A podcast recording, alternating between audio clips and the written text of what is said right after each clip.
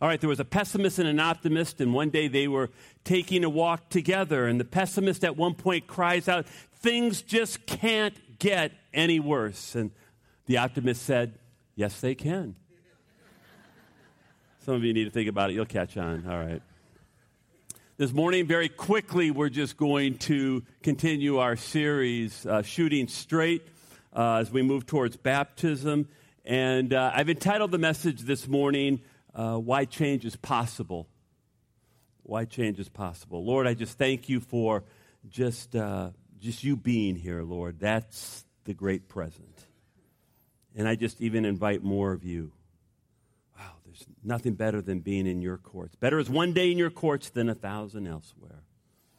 And Lord, we want to be in your presence because in your presence is life, in your presence is freedom, true freedom. And I ask that uh, you would be mightily present now as we look at your word, that chains truly would be broken. I ask that you fill me from the soles of my feet to the crown of my head. I ask that you would just fill in even this place a greater way, Lord God. Just have your way now in these next several minutes. And I just give you the praise in Jesus' name. Amen. Sin is destructive,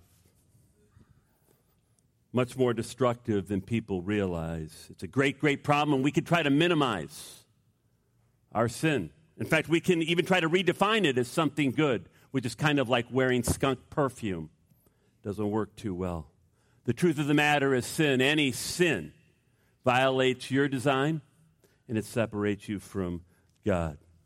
You know, I had a lot of questions about not only just sin, but is it really possible to be victorious? You know, I, my guess is every one of us is thinking right now, yeah, I, I have a struggle. I have a struggle. Is it really, really possible to experience victory? And, and a further question was, in what part does the Holy Spirit really play in it? And so I thought very quickly a, a, good scripture to start out with is in 2 Peter chapter 1. Skip, can you put it up? By his divine power, by Papa's divine power, the Father's divine power. Now watch this. God has given us, he's speaking of believers now, born again believers, everything we need to live a godly, you could just put uh, overcoming life. We have received all this by coming to know Jesus. That's the Him, the one who called us to himself by means of his marvelous glory and excellence. That's his power. The glory is who he is. And because of his glory and his excellence, he has given us, watch this now, great and precious promises. These are the promises that enable you to share in his divine nature and escape the world's corruptions caused by human desires. That's, that's a powerful set of verses there. But notice human desires. See, that's where most people are. They're stuck in their human desires. They're, they're under the control of your human desire, like lust. I know guys are in such bondage to lust and others to gluttony. They just can't stop eating. They're just eating to make themselves feel better. Other people are just greedy. They just, it's never enough. Just never. Others of us envy. We spend hours and hours on social media and we just become more and more envious. Others of us are angry and bitter. Do you realize that this is where most of the world lives? They live there. This is why our relationships are not good. This is why, you know, so often we see things just fall apart. This is why we see the world doesn't get along. And this is why so many people are dissatisfied and they're just disappointed in their lives and they're even depressed. Peter, though, tells us, you see, if I'm truly born again, if you're truly born again, then you don't have to live there. You don't live there. Why? Because he said you're given a divine nature, God's nature. You know what God's nature is? There's many things, but it, it, it, primarily is love. Can you imagine a being walking, living in love, in joy, in holiness, moral purity? That's why we say that God is the happiest being in the universe. See, He wants you, He wants me to live there. He wants us to be the happiest being in the universe. Now, the problem is, is if you're truly born again and you have this divine nature, but you still also have your old nature, right? If, if you're truly born again, you know what I'm talking, and you got this civil war going on, and if all that God gave us was just this divine nature, in other words, the desire to move and live in love and joy and, and holiness, but we still had that this old nature, we would find ourselves a very miserable being Because, and the reason why I say that is because so often we would find that even though we have the desire for love and holiness and joy, we would find out that greed and lust and envy and these things would, would be overwhelming us. And we'd be with Paul, oh, what a miserable man that I am. What a sad place to be. And you know what? None of us, none of us has to live there. The Bible's clear that God has given the believer another very powerful and special gift. We started to look at that last week. That special gift is the Holy Spirit. Paul, in fact, writes this in Romans chapter 8. He says this in verses 5 through 9. Those who are dominated by the sinful nature, see, that's your old nature, think about sinful things. So you think about like if it's lust, you think about sex, you think about pornography. If it, if it, if it's envy, you think about wow, you think about that person that you're envious. You know, if it's greed, you're thinking about how I can get more. You know, you're, you're thinking about these things. But those who are controlled by the Holy Spirit, watch this, think about things that please the Spirit: love, moving in joy, how I can be gentle, how I can be faithful. So letting your sinful nature control your thinking leads to death. It separates you from God and you experience that emptiness and that depression and, and that darkness. But letting the Spirit control your thinking, mind leads to, isn't that wonderful? Life and peace. Don't you want to be there? For the sinful nature, my old desires, lust, greed, envy, all of those things, pride, is always, not, not sometimes, always hostile to God. It never did obey God's laws, and it never will. That is why those who are still under the control of their sinful nature, their base desires, lust and greed and envy and anger and bitterness, etc., can never please God. But watch, but you, he's speaking now to born again believers, but you are not you are not controlled by that nature. You are controlled by the Holy Spirit if you have the Spirit of God living in you. And remember, those who do not have the Spirit of the living God in them do not belong to Him at all. That's our incredible set of verses. Paul's telling us two things here. The first thing that he's telling us is that if you are truly a born again believer, then you have the Spirit of God indwelling you. That was a question, by the way. What is the indwelling of the Holy Spirit? The indwelling of the Holy Spirit means that the Holy Spirit now lives in you. So when you become born again, the Spirit of God comes to live inside you. Can you imagine that? The Spirit of God living inside of you. That's the first thing. So if you're truly born again, you have the Spirit of God. The second thing, though, that Paul tells us is that every true believer not only has the divine nature, but has the Holy Spirit empowering that nature so that we can move in love, that we can experience joy that we can experience these kinds of things, that we can truly be holy, and we are not to be controlled by our sinful nature, our sinful desires. Not at all. We are not to live defeated lives. Did you know that? You are not to live a defeated life. I am not to live a defeated life. In fact, John puts it this way in 1 John chapter 3. Watch this now. Dear children, don't let anyone deceive you. Don't let anyone fool you about this. When people do what is right, it shows that they are righteous, even as Christ is righteous. But when people keep on sinning, it shows that they belong to the devil, who has been sinning since the beginning. So the devil, since the beginning, has been living in sin. He's been living in rebellion. He's been focused on himself. He wanted to become his own God. But the Son of God, that's Jesus, came to destroy the works of the devil. Do you understand that Jesus came not only to forgive you your sin, but to destroy sin and to destroy rebellion in our lives?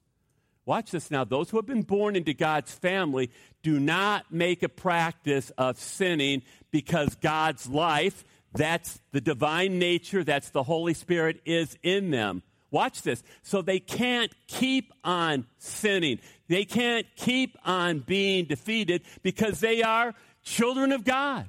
So now we can tell those who are the children of God and those who are the children of the devil. Anyone who does not live righteously and does not love other believers does not belong to God. Wow. I mean, I, I, I don't think John could get any clearer than that. Now, what I'm going to say next is probably going to make some people unhappy. But you have to understand, my goal is not to make anybody happy here, but it is my goal to tell you the truth. And, you know, I have seen dealing with American Christians, I hear people say, well, you know, um, I, I, came to Jesus. I, I, gave my heart to Jesus when I was five, or I was seven, or I was nine, or I was 10 or 12, maybe 15. You, you, you put the age on it. But you know what? I, I just kind of don't really have anything to do with it. I'm, I'm shacking up with someone right now. You know, I, I really don't read the Bible. I don't, I don't go to church because, well, well you, you, you, don't need to be church to go to get saved. I hear that over and over, you know, and, and, and, and I know it's, it's, it's probably not right, but, but I'm really born again and I'm good. And you know what I say? You're an embarrassment. You're an embarrassment. And quite honestly, you're giving Jesus a black eye. Do you understand that? You are giving Jesus a black eye. Because in no way, shape, or form can you honestly say that you are truly born again and you are doing those kinds of things. You know, Chuck Swindoll, I know a lot of people listen to Chuck Swindoll, and that's fine. And, and, and Swindoll made an, an incredible statement one time he said, You know what? And he understood these set of verses. He said, I want you to understand something, because he had a suburban church. So there was a lot of carnality and lukewarmness. And he goes, Let me tell you something. If you are truly a Christian, if you're really born again, then he goes, Sin for the believer is temporary insanity. Sin for the believer is temporary insanity. It is not a way of life. And he said, if it is a way of life, if that's what you think about doing and whatnot, count yourself not a Christian. You know, I've been a pastor over 30 years, and it deeply, deeply wounds me. By the way, when I hear people that, I, that I'm supposedly a shepherd over, and, and they're involved in sin and carnality, and it, it breaks my heart. You know, you got to understand, it breaks my heart to just hear that people are living in a defeated fashion. You know, I was asked this question What is the condition of a believer who is not walking in the Spirit? Short answer tragic. Next question Is it possible not to walk in God's Spirit yet have Jesus as your Lord? Answer short one no. No, it's not. And I got to move to the challenge because we have a baptism. I wish we had more time here. But, but, but here's the challenge. I want, you, I, I want you to know that if you're truly born again, then you have every ability to walk in victory. You have every single ability to be an overcoming and walk in victory. And I just want to look, I just want to look at Ephesians 5:18. We just conclude with this very quickly.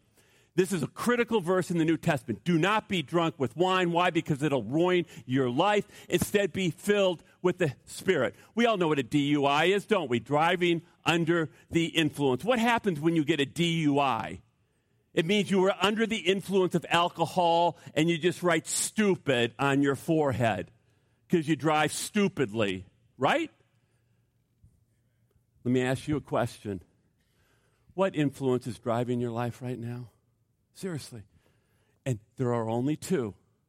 Paul tells us, Paul tells us here, either you're under the influence of wine. He's not just talking about wine. He's talking about worldliness. He's talking about your old desires. What's really driving your life? Is it worldliness? Is it fame? Is it popularity? See, this is all world. Is it money? Is it just having a nice, comfortable life? Seriously, is it your work? Is, is, is it your degree? You know, people know you? Is it, what, what is driving your life? It's either that influence or Paul says, instead be filled with the Holy Spirit. Someone asked me, what does it mean? See, there's the indwelling, so I have the Holy Spirit. I'm born again, I have the Spirit in me, but that doesn't mean that I'm filled with the Spirit. Did you know that? Filled means to be controlled. And when he says be filled, that's not a suggestion, that's a commandment, that's an imperative. Paul says, Frank, you need to be controlled by the Holy Spirit. So it's something that I have to do. If you're a believer, you have to do it. You know what else it is? It's in the present tense. See, the Greek does matter. And what that means is, is that I continually need to cry out and say, Holy Spirit, control me. Control me in this. I find myself in a situation. Control me. Let's just take one real quick example. We got to get out of here. We got to go to the baptisms. But listen to this. So, husband and wife, they have a fight. You know, by the way, what do, what do husbands and wives fight about? What are the three top things? Anybody know? Okay, okay. we got to have interpretation here. All right. Money, number one. Number two is sex. Number three is parenting if you have kids. So let's go with the sex one. So the wife goes one, day, you know, all you want is sex, sex, sex. You need to clean up your mind. Now, I'm giving you an actual scenario here. Now, how do you think the average husband's going to respond to that? He's probably going to be wounded, right? And he's going to be hurt, and he's going to go, You know what? Your problem is you're a cold fish, and you never did make me happy. Now, how would you like to do some counseling? You're, I mean, seriously, this is real stuff. This is, this is rubber meets the road. Now, do you think that that conversation is going to continue in a positive fashion from there? No, it's, it's going to go down. What if the spiritual leader of the household, the man, said, Holy Spirit, uh, this hurts.